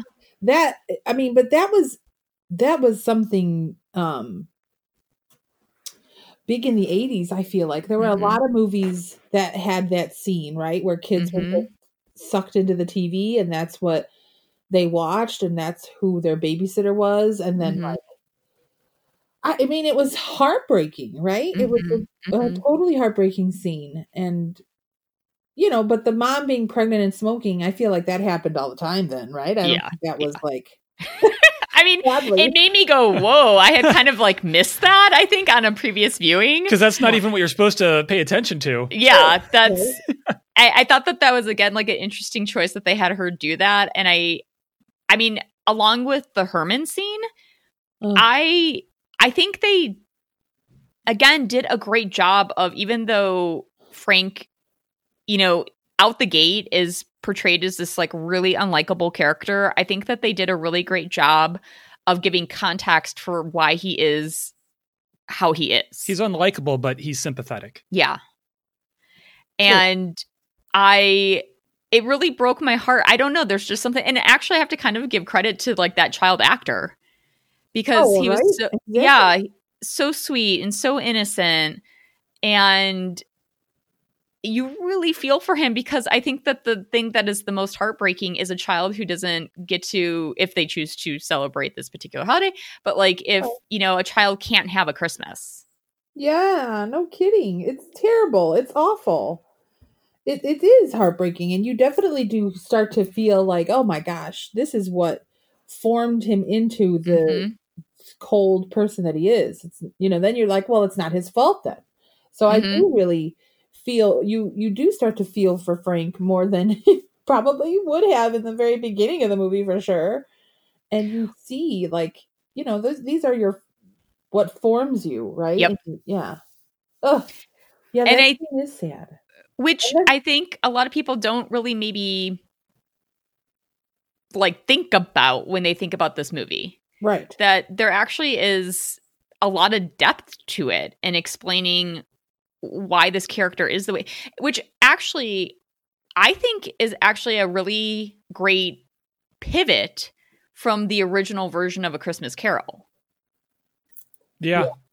because at least to my knowledge in other okay look i never read the book so i can't claim to know No. the source material Right. but Sure. from the many many many other versions of this story that i've seen there's nothing about ebenezer scrooge that to me i like picked up on trauma in his life that caused him to be the way like he is he has agency and makes a, an active choice to step away from his fiance and to step away from those who love him and to make his focus money Yeah. The greed, his greed corrupted him. And Yeah. you see that at a younger age. And that's kind of like what I think most everyone is familiar with as far as the story of Ebenezer Scrooge. So to see him as a kid in this version and see why he may have taken that path yeah I think was an important part of it. And it also is just another reason why I wish so much of the rest of the movie wasn't just him yelling yeah because it kind of takes away from that. it again it's really interesting i mean they're, they're in the things that i read um they make a point of saying that this was the first time that bill murray was quote carrying a film Yeah. and usually he is part of more of a ensemble Ooh, cast yeah, yeah. yeah a la ghostbusters Right, right. so you know michelle i know at like the top of our conversation you were talking about you know you and your brother watching this and what a big bill murray fan he is of what what a big Yeah. bill murray fan he is right. Uh, Period. yeah. full stop period and and so has has he ever talked to you about like in terms of like different performances you know is this like his favorite murray movie like how does how does he kind of rank this I mean, it's definitely. I think it makes the top top of the heap. But I know he also loves, and we all love, uh, Groundhog Day. Oh Mhm. yeah. And I that makes me come back to my answer. Oh, I'm so glad you asked this. Ah, it all comes full It circle all comes for so- full circle. So you asked who who could have played possibly a more desirable Oh, yeah. better role for me for uh Karen. Wait, what's her name? Now I can't claire Claire. Claire Karen. But her name is Karen. but her name is karen so it's all good She is not she is not a Karen though. She's not a no she's not a karen No. No, she's not. Thank goodness. Um, but there you go. um the the his co-star in Groundhog Day could have been Oh, sure, sure. Claire, right? Why can't Yeah. I think of her name? She would have been a great Claire. Andy Ooh. Dowell. Wait, Andie MacDowell. MacDowell. MacDowell, yes. Andie MacDowell would have been a great one. Man, they really, I'm just realizing they really like pairing up Bill Murray with brunettes. Yes, they do. I wonder if that's something. Just I'm just that. nodding. I'm just like thinking, thinking, nodding. Yes. Yeah. Which, okay, so this is a total random aside, and we'll totally get back to, um, because because I think there's actually an interesting comparison between him in this movie and him in Groundhog Day. Absolutely. Um, but I don't know if you noticed, like at the very end of the movie, after he gives his great speech, which I totally agree with you. I think that that is a really sincere monologue, and that also is just like a great way to kind of, you know, bring a resolution to this particular story. Yeah. But when he kisses Claire, the way he kisses Claire is exactly the way he kisses Sigourney Weaver at the end of Ghostbusters. Like he has this like signature way. He's got his Uh-huh. movie kiss. Yeah, he has like his movie kiss, and it's like so funny to me to like he has like this way that he does it. And actually, now that I'm thinking about it, even in um Meatballs, when he kisses That is a deep cut. yeah, he like he just anyway. It's it's probably like a little bit creepy that I'm spending so much time talking about the way Bill Murray kisses his It's a co-stars. little. But there's like, well, you are a brunette, Anna, so maybe. and I am. I pay particular attention. Um, but yeah, I mean, getting back to uh, what you. So I know you brought it up because of Andie MacDowell, but actually, I Yeah. think that there's something there because between that and Derek, what you were saying earlier about his more, I guess you would say, understated performances. Yeah. I think there's like I think Groundhog Day is kind of this uh interesting transitional role. God, love that movie so. Yeah. Yeah. Yeah. No, I think you're right because he there is certainly a lot more of that movie where he's kind of being like just an asshole, but an Mhm. understated asshole. Mhm. Yeah. Less of like the you know crazy, wild, In your face. manic type of stuff. Yeah. Yeah. Because he go he leaps from that to all those films that you were talking about Right. later in his career. So look Yeah. at that. And you said that the director, Richard Donner, Mhm. wanted him to play it up, right? Mm-hmm. Yep. And then he went on to Groundhog Day and got to play it down. Mm-hmm. Look at that. Yep. See? and So But what's- what's also really interesting is like I, so I, I don't want to go I, I hate kind of veering into territory where we're just like making assumptions Let's do it. but 80s movie assumptions. I think I think that Bill Murray okay, so people probably think of him first and foremost as like a comedian, the guy from SNL. Yeah. Right. But now as we're kind of talking about his performances and where his career has gone, I think that he actually maybe takes more seriously his his roles and his performances that maybe some people give him credit for. Because I think sometimes when someone's a comedian, you think, oh, whatever, they just like like to have fun and make people laugh, and and people just in general don't take comedies as seriously as as as dramas yeah. but you know i also unfor- i mean i think this is probably more common knowledge that he also had a falling out with harold ramis Mhm. on Yeah. groundhog day Yeah. i don't exactly know the nature of it i think No. he had some kind of pretty intense personal stuff going on that um, bled into his professional um, demeanor on set is is kind of what i've heard uh, I don't want to go too far into it because it's just not really my business. But I think that like sometimes conflict just shows that you care. yeah. Yeah. And and although I think he did an excellent job on Groundhog Day, I'm wondering if like sometimes the like quote difficult things that you hear just come out of him really caring and wanting to be treated like uh, taken seriously. Right. No, I completely agree with you. I, I feel like it's it's it's a it's a shame what happens to actors, and I know that sounds ridiculous to say, but it is. Like you know, they're told to you know make do this performance so that billions of people can watch you, and you better get it right and and be funny and be perfect and and be, you have the correct timing and stand here and look there and make sure you know you also live your own life, but you've got to be this character on screen. It's hard. It's mm-hmm. strange. It's it's and for comedians, as you know, I'm sure it's even harder because most comedians are dark and twisted and Mm. hurt people. Mhm, You know how many mhm, have died from overdoses? How many mhm. have died from suicide? Like it's wild to think these people who you you depend on to make you laugh and like get mad at if they do a bad movie or if they Mhm. try and break out of their comedic role and do something else and because that's not the only person they want to be i i can't even imagine i truly cannot it's such a twisted world Michelle, I mean, you brought up just several really wonderful points, and I think you're absolutely spot on. I mean, to to what you were just saying, like absolutely, John Belushi, Chris Yeah. Farley, Robin Williams, Yeah. you know, these people that you know Phil gifted. How did he die he was Yeah. right? Yeah, yeah, that was another mm-hmm. tragic. Sorry. Really, I mean, not of his own hand, but Right. nonetheless tragic. Yeah. And, um, you know, we we are very lucky that we had these people for a short amount of time who brought such joy Yeah. to our lives. But I think that there is a very heavy, heavy burden sometimes placed on comedians to to be that person when Right. they're just they're just human beings you know and they they can't be on all the time. Yeah. And i i hear that a lot about how people might have a chance encounter with somebody who's a comedian and when they're not this like Say something funny. yeah exactly.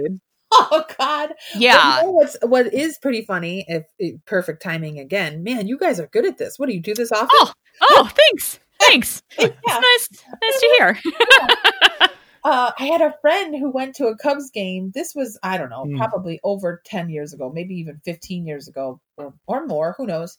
Um, anyway, 50 years ago or more, right? Um, there, it's, it's a, a male, a male friend, and he goes to the bathroom in the middle of the Cubs game, whatever, and he's peeing in the trough because apparently that's what you pee in at the stadium at, at, uh, i've heard it gets pretty nasty pretty I don't know if they've Yeah. replaced that or, or not, but yeah. we it's- once went to a Cubs, just total sidebar, but we once went to a Cubs game and it was, uh, didn't you say it was like overflowing? It was like, yeah, look, here's my advice for any place any place you may go to with with trough urinals, wear shoes. Don't wear flip-flops. and don't be across from someone. Well, no, you don't want to be a crowd. That is definitely not how it, how it works. That's not how it should work. oh, Michelle. Oh. Something I did not think we were going to be talking about on this definitely, podcast. definitely. Sorry, we're interrupting. We're interrupting, but I think I know where it's going, but please proceed. So, so he's in the bathroom. He's obviously using the, the trough, and he looks to his side, and it's Bill Murray. And he goes, Whoa, dude, you're Bill Murray. And Bill Murray looks at him and goes, Yeah, and I'm fucking pissing. So it's like that moment, like, right? Like, he can't even pee. Like, someone's got to be up in his face. Like, he's taking a pee pee. Oh my God. Too, too no, but that's that's so. It, it really, really brings home. I mean, I know it's like this funny kind of absurd aside, but like that really does speak to how difficult it can be yes. to and exactly. and that's why like i i get that sometimes uh you know more ser- quote serious actors Yeah. i think sometimes they have an easier time Sure. absolutely. of of separating professional from personal life and i mean again i'm i'm doing a little bit of us of assuming here but you know comedians because they bring so much joy and sometimes seem like more relatable and more like your buddy or your friend yeah. they seem more approachable and and so they're probably just constantly Oh, absolutely. getting harassed and because they're these funny guys or funny girls right. when when they Funny just people. funny people when they just kind of want to be left alone as they have the right to be Exactly. people get upset and up in arms about it and like what a dick you know and Yeah. I, I just wanted to tell him i was a fan well he probably gets that 50 times a day you know and Uh, I don't know. I, I, so anyway, sorry. Like no, that's okay. But he he wasn't uh, even after he said, "Yeah, I'm uh, fucking pissing." Um, my friend was like, he, "I I was like, dude, you were you're right." Or he said something, and Bill was sweet. Like he was like, "No, no problem. I get it." Like he was a really good guy. So in case you're Yeah. listening, Bill, because this is an awesome podcast, you're a nice man, and you were really friendly to my friend. that's amazing. That's I mean, I've never I mean, now it's honestly become lore Yeah, this idea of getting to meet Bill Murray and how he's always like supposedly saying like nobody's gonna ever believe you Yeah. because of meeting him. I've heard that you know in part that's why he lives. I'm like he I don't, again I'm getting too far down this personal life rabbit hole, but like he lives on the East Coast uh to kind of stay away from Hollywood and you know. Michelle and I know Derek knows this idea. too, but you know Michelle and I are both from Chicago. Bill Murray is from Chicago. Um, we're all Cubs fans. yeah. Um, and you know, he obviously makes trips there because I see him all the time at Cubs game. I pers not Yeah. personally, but on like TV or whatever, because they always used make a point of We've we've probably seen cardboard cutouts of him. No. Sure, sure. Right. So yes, he loves his hometown, but like I totally get why he kind of is like off off the beaten path and kind of living Yeah. elsewhere to just have some semblance of a normal life. You know, what was off the beaten path for me was in Scrooge. sure. what I didn't realize was that if you let the credits play, there's like a little post credit scene with him. yeah. I don't think I ever saw that. I've never seen it until last night. Yeah, but there's like another it's like a like second. it's, Oh. it's a- It's not like a Marvel post credit. no, there's no Thanos or anything Yeah, in yeah. it, but like if you let the credits go for a while, he's in it like real briefly again with like the title Scrooged, and then it then it goes on to the rest of everything. Oh, Yeah, I'll have to try. I'll have to wait and watch. Oh, I, I mean, it's just such a great one. And and can we talk about the amazing face of the ghost of Christmas past? yes. That actor, holy crap! He in real life has an interesting face. Not with makeup. well, yeah. so okay, so for everybody out there, if you can't, you know, place that face, Sure, so his his real his given name is David Johansen. Johansson. Yeah. But I think most people know him as his alter ego, which is Buster Poindexter. hmm That's Is what I knew him as. yeah. Yeah. I was very confused when I saw the credits, and I'm like, "Who's this guy?" Yeah. And Dr. Poindexter. Why don't I know that? he well, he is he's more in the world of music. Yeah. Oh. Um, and I don't know if this was like a relationship fostered through, like, I don't know if he got his role, maybe he did, um, through Bill Murray, because like he used to be a musical guest on SNL quite a bit. The song "Hot, Hot, Hot." Yeah, Was him. yeah, Okay. Michelle. I neither would know one of that. us should really Yeah. be singing that song. 'cause we're just not singers, but like, I'll, That's say, his- I'll just say that- the words. yeah, that's the song that like probably he's most familiar Yeah. for. Um, but yeah, I thought it was just a really interesting choice that Yeah. again he was brought into it and he does a great job. He has a great voice, period. Yeah. Like he has this really dark, gravelly kind of voice that again I think brings you very quickly into like what this story is going to be about and the nature of these crazy characters and like those disgusting teeth of his. They're rough. God. They were. um but Oh. he he does a great job and he also has some like gravitas because like when we are watching the scene with a 4-year-old Frank I to to like your earlier point Derek I was watching the ghost watching Frank Yeah. yeah. yes. so I think he did yeah he did a great job He And did same- a great job. same thing like i you know definitely feel free to disagree with me but i think that he's not quite as over the top as like carol kane Sure. um I disagree. do you disagree No, I didn't even. I don't think you even finished what you were going to say. oh i was just gonna say that i think that like what's nice about his character is that he it's it's like for a limited part of the movie like for Yeah. any one of those characters that he comes into contact with i mean ghost of the future is a little different because Ghost you of the don't- Future is amazing in this movie. yeah like a, Cri- Christmas future, I guess I Yeah. should say. Right. Um, Yes. Ghost to Ghost to the future. Ghost to the all- all future. future. Um, so that that's like hard to kind of pin down. I mean, they don't speak, and you just see the Right. like little horrors underneath their robe, and but um, creepy, but- creepy. creepy, creepy. But I think that for Christmas Past, he does he just does a great job. Yeah, he comes back at the I end. love when he picks her up, when he picks Claire up, Yeah. and he and she says, "Can you get me to the IBC building in three minutes? Right, or four minutes, five minutes, three something." I think it was three minutes. Yeah, Oh, Look at me, and uh, look at you. look at me. And he, he responds with like, "What floor?" Doesn't he? Yep. Like he's gonna take Yeah. her straight to the floor. His gross cigarette and his his fingerless gloves, like that whole thing is so. He's so creepy.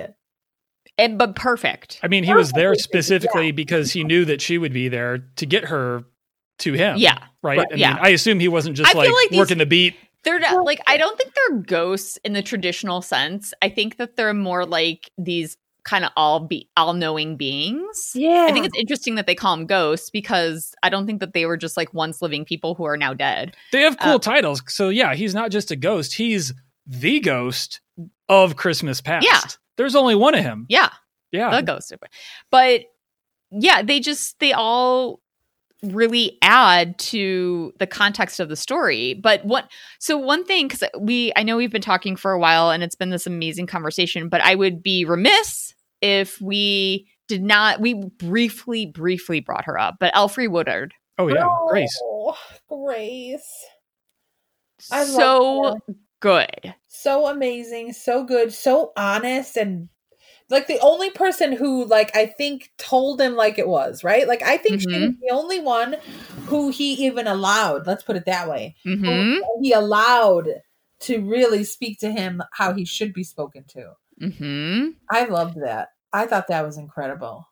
And I think what she pulls off really well is she kind of hits this like middle ground that works for the movie because she can match Frank's energy on a certain level, Yes. but she also is very relatable. She's the realest person. Like Yeah. when when her little boy is being decorated as a Christmas tree Yeah. and she wants to be upset, but it's adorable. Yeah. And you can see that in her face. Yeah, Yeah. she's great.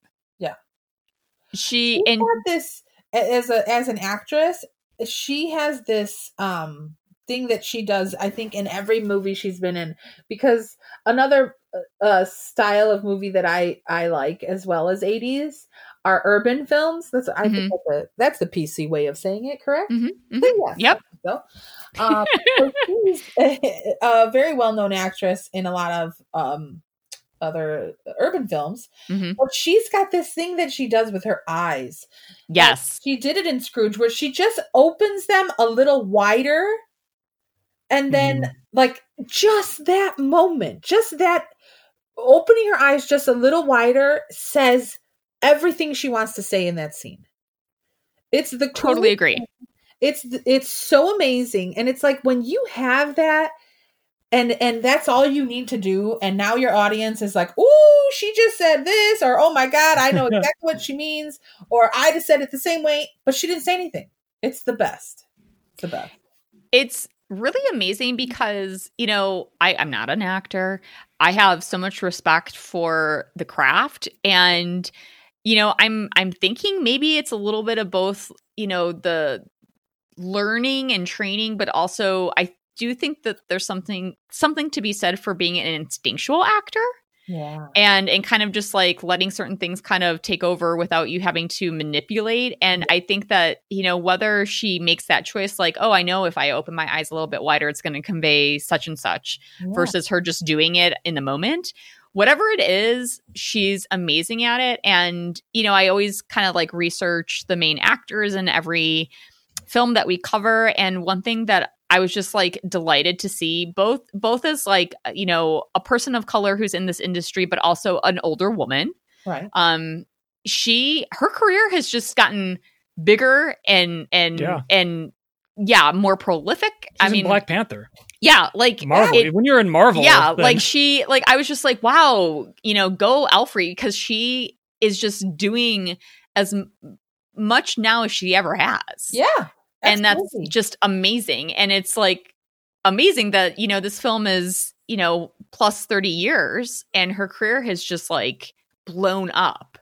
I- So, yeah. and and I think that also the fact that she just happens to be a really good actor Yes. again elevates the the film because she really is as much as like we were talking about the moments with Frank where you you can really empathize with him about um you know this this kind of broken childhood that he had I- empathize or sympathize some of us thankfully didn't have that but um she she really is the heart of the movie Yeah, she grounds everything. She Yeah. She keeps is. yeah. Uh, uh, uh, uh, 100% she sure is.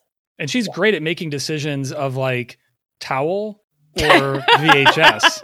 Because she just went on her own for some of those and she made the right calls. she totally did Yeah. She sure did. I mean, and and as like a little bit of a side note, I think one thing that's really sweet is uh how many Murray brothers. I was just gonna say that when you said towel or VHS, I was like, we got to talk about how many of the brothers are in this movie. All of them. All Right? the all the ones that act. okay. All one predict, yeah. Yeah. Uh and I thought that that was a really sweet. I think he does that often, doesn't he? I think he does. Um I mean his his I think he's older. I I apologize if he's not. Um but because I know that probably, you know, would but um in any case, his I think older brother Brian Doyle Murray He's yeah. been in a ton of He's- stuff. yeah. he has I, I actually uh wrote this down because i'm sure they don't care between them but he has 159 acting credits to bill's 93 I mean, Brian Doyle Murray was even in an episode of Supernatural. yeah That's how Oh. crazy. he's in everything Yeah. Um so he's amazing he plays four-year-old frank's dad Hmm. yeah. and then i mean they have lesser roles well no that's not true um the one does i think joel murray kind of is he maybe has a line or two um but it's john i believe john murray who is like the His younger yeah, Yeah. yeah in the movie and in real life um and yeah i mean i just thought that that was like a nice little part of it i mean i guess i guess where i'm going to kind of wrap this all up is as far as I stand on this movie, if I'm being really truthful, Lie to us. it's not it's not in like my top 3 holiday movies. okay, sure. I understand. I mean, it's it's takes it's because I feel like similar to I think you did this podcast already. Similar to Die Hard because Yes. that's a Christmas movie, right? Which okay, agree it is. I'm not going to be in an argument. I would would it be fair Michelle to call you a traditionalist in that regard? I mean, probably, right? Okay. Yeah, I think so. Uh, You lean more that way. I won't I won't categorize you, but you lean you lean a little bit more. So that makes total sense that well, look, I'm going to take a crack at at least two of your top three Christmas movies since you For said this isn't. No, for you. Oh, Since you said specifically that this doesn't break your top three. Yeah. White Christmas, yes. It's a Wonderful Life. Yes. I don't know the third, but those two, I'm. I already I'm mentioned com- it. You did. Oh, I mentioned it when we were not recording. so, Michelle, can you guess what the third is? I mean, okay, White Christmas, It's a Wonderful Life, Yeah. and what? Miracle on 34th Street? Home Alone. Oh, well, duh. Okay. So when you think of those, that is the top three. I get why this, w- why Scrooged would Sure. not be Sure. cracking that top three. of course. But eh, eh, okay, so before I continue with my point, I feel like we all need now to share. So, Michelle, what are your top three? Wow. Right on the spot. Wowzers. Yeah. Uh, I mean, of course, it's a wonderful life. Of course. Um, but then again, but then I also absolutely love National Lampoon's Christmas Vacation, Mhm. Oh, yeah. and I I know it's it. I think it, it became one of my favorites because I feel like I can watch it all the time. It's I think it was made in the nineties. The Santa Claus, the first one. Oh, yeah. Okay. Allen. Yeah. Yeah, absolutely. I love that one a lot. I think it, it- see it's it's funny because I think I also love that one because I have a connection to watching it with um uh my closest friend. We've been friends since kindergarten and we watched that movie I think pff, all Christmas break because we went to school together. So you know, your two weeks off for Christmas, I'm pretty sure we watched it every single day. Aw. Yeah, it was crazy. Um, I, I, I guess if I'm saying top three, I'm thinking that's it. Yeah, it's a wonderful Okay. life, All right. National Lampoon's Christmas Vacation, and the Santa Claus. okay, and Derek. I'm gonna say in, in no particular order, Okay. but Elf, okay. Oh, Whoa, yeah, yeah. yeah. A Christmas Story, Okay. and I'm gonna say like this one. Um, it's not the best, I don't think, uh, a Christmas Carol movie, but the George C. Scott version I of it, which that. Yeah. which hasn't aged particularly well with like the effects and everything. But that was like I, I just have really positive memories, really fond memories of watching that with my dad, who loved George C. Scott and loved that version of it. So those are my top three. I mean, George C. George C. Scott as Scrooge is like the most perfect bit of casting. It just makes sense. Yeah. Yeah. he was such a hard ass in Right. real life. So it's like, Yeah. yeah. I mean, he was like one of two figures who like, no, I don't want my Oscar. Yeah. Like he so was, those, I guess, are my top he was three. pretty tough. Um, okay, so here's here's the reason why I'm br- even bringing this up is that actually it's to complement the film because although it's not in my top three, I think that it does not get enough credit for a Christmas movie with heart. yeah. Right. Yeah, you're And- right with the for heart part. Yeah, you're right. Yeah, I think, and that's where I was going is Yeah. that, and and I think what's really neat is that even though you know I've seen the film multiple times, it's actually kind of through having these conversations sometimes that I gain a greater appreciation, and that's absolutely what happened here. Is that you know. I think you, sometimes you just watch a movie, especially if it's a movie that you've just known Yeah. for a long time. Sometimes you just kind of zone out, you know, when Yeah. you're watching it. And and when you actually are put in a position to kind of like think about it you glean more and so that for i can only speak for myself but that's that's what happened with this like last screening is like me appreciating more the more heart- heartful heartfelt heartfelt mom- moments of it 80s movie montage is where we sometimes think about the movies that we watch. So yes. but and and i think michelle one thing that you've brought up a couple times now and i think this is like kind of the perfect way to kind of put a stamp on this movie and this type of movie right. is the the memories and the and what like it's always about the why Yeah. with a holiday movie i think yeah. Okay. and like you could absolutely have like i remember this is not an 80s movie but i remember having the most amazing experience seeing like the matrix in the theater for the first so like you can definitely have things imprinted upon you Yeah. Right. that have nothing to do with the holidays but um i think especially and and it kind of ties into frank's monologue at the end about what christmas should be Yeah. Absolutely. and yeah. and- oh please go ahead No, I was just gonna. I was just fully agreeing with you, and I shouted out absolutely. And it's funny because he shouts that out, and that's a Chicago saying. Have you ever? Have you noticed that at all? I'm sorry. I know I'm. I'm throwing us. No, I mean, I guess I yeah. do. I use the word absolutely, but I never. That's like a Chicago thing. It is a Chicago thing because my whole family says it. Like when you're in a conversation with somebody, and somebody says something that really you completely agree with, you end up saying absolutely. Or if they ask you, I guess I do say that. Okay. feel fully uh uh On board. agreeing with it then you say absolutely. And he says it. I watched before we had our podcast uh, before we had this interview i watched just that last scene because i know every time i watch it i love it so much. And so i watched Hmm. that just that last monologue and he shouts it absolutely. And i'm like see it's chicago. He's a Chicago If it was in uh if it was in California, it would have ended with right. yeah exactly right for sure.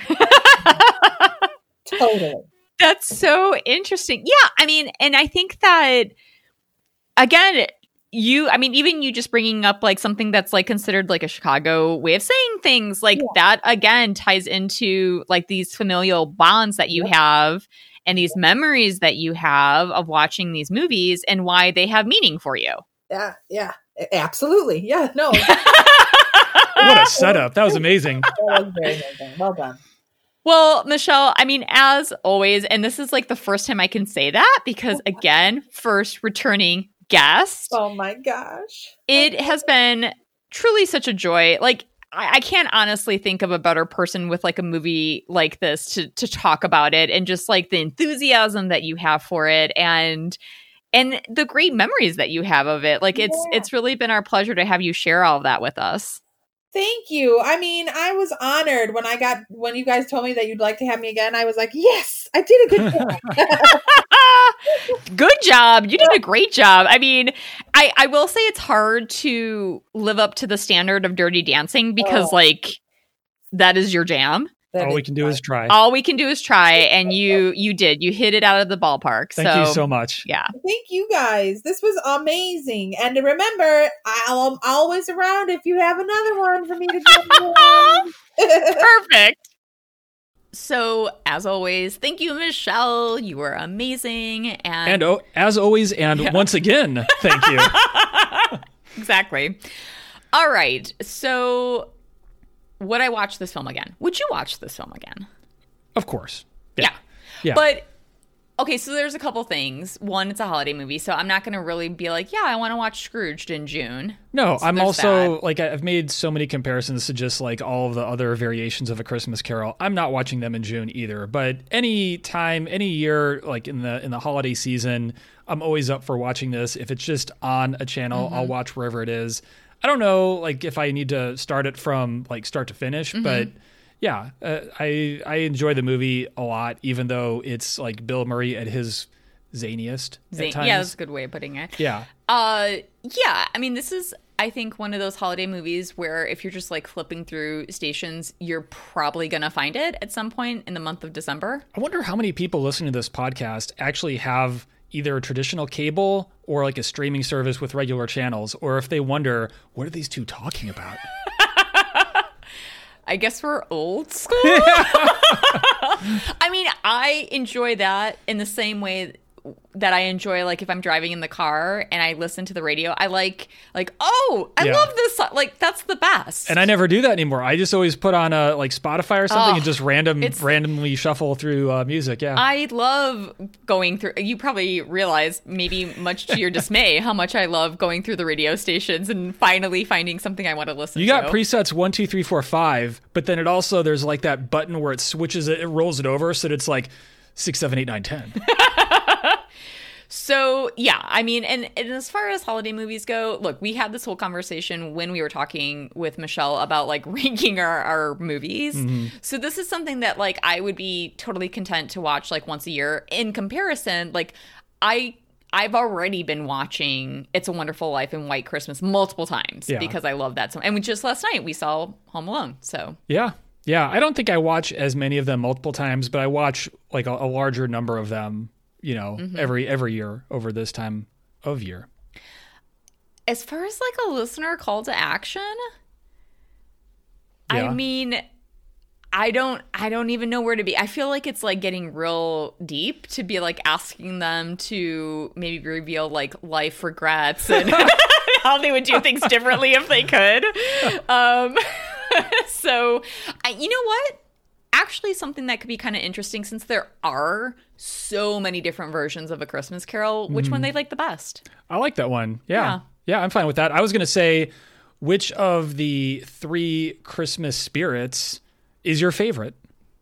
That's Do a good like one too. Christmas past, Christmas present, Christmas, the ghost of Christmas future, Christmas such as it is. I mean, Ghost of Christmas Future, I feel like is the most uh, static in terms of how it's portrayed because it's kind of always just like a version of the Grim Reaper. he should basically just wear a shirt saying, You fucked up. Yeah, like and I'm going to show you how. that's pretty much what that character is. But Yeah. there there is a lot of diversity with the way that the other two are portrayed. So I think, notwithstanding any of that, what I appreciate most about the call of action that we provide to our audience Yes. is that we literally think of them right now. yeah, no, I They're mean, on the spot. what should it be? just so you know, peeps, like this isn't none of this is planned. The Well, degree of planning and coordination that goes the- into this. The I do do a fair amount of research. You do, yeah, you do, yeah. All right, I just Now- don't the call have this all on the top of my head. and every how many of these have we done now? And every single time, I'm like, oh yeah, call to action. Twenty three. Yeah, every single time. I'm like, Every single oh, time. I better think of one. So if you would like to either tell us, I mean, if you want to lay on us your deepest life regrets, we're here for you. I feel like I've asked that before on one of the earlier, earlier episodes. very possible. Yeah, I- I very think- possible. So you can do that. Yeah. You can tell us which of the many different Christmas carols is your favorite, or which of the three spirits are your favorite, or Oh my god, there's too many. which which performance of those ghosts that you like the best. It's all it's all out there for you. Whatever so you want to many pick. options. So many options. So you can get in touch with us through Facebook, Twitter, or Instagram, and it's the same handle for all three. It's at 80s Montage Pod, and 80s is 80s. Okay, sneak peek. Our Mm-hmm. Sneak last peek? our last holiday movie. What's it going to be? Do you you truly don't know, do you? no, I don't. yeah, I know. Gremlins. Oh, that's awesome. That's Yeah. great. Yeah, it So- is it is very much a Christmas movie. Yeah. It's it's very much a Christmas movie. I mean, Gizmo is literally a Christmas present, right? Yeah. Yeah. So it's a Christmas movie. It's maybe not the most traditional of Christmas movies, but It's it's, a it's a Christmas movie. It also happens to be our very last episode of the season. Yeah. So that's the fun one. And we have a wonderful guest who I'm super excited to have on the show. So we're going to be taking a little bit of a break after the first season before the second season starts. January. Yeah, we'll be I right mean, back. seasons are just Yeah. pretty much like the year. Yeah, we just we- we're just going to keep We doing. it. don't we don't take a break, which I'm sure all of you are just like very relieved over. we'll be we'll be back. So every two weeks. And on that note, thank you so much for hanging with us and uh, looking forward to having you again.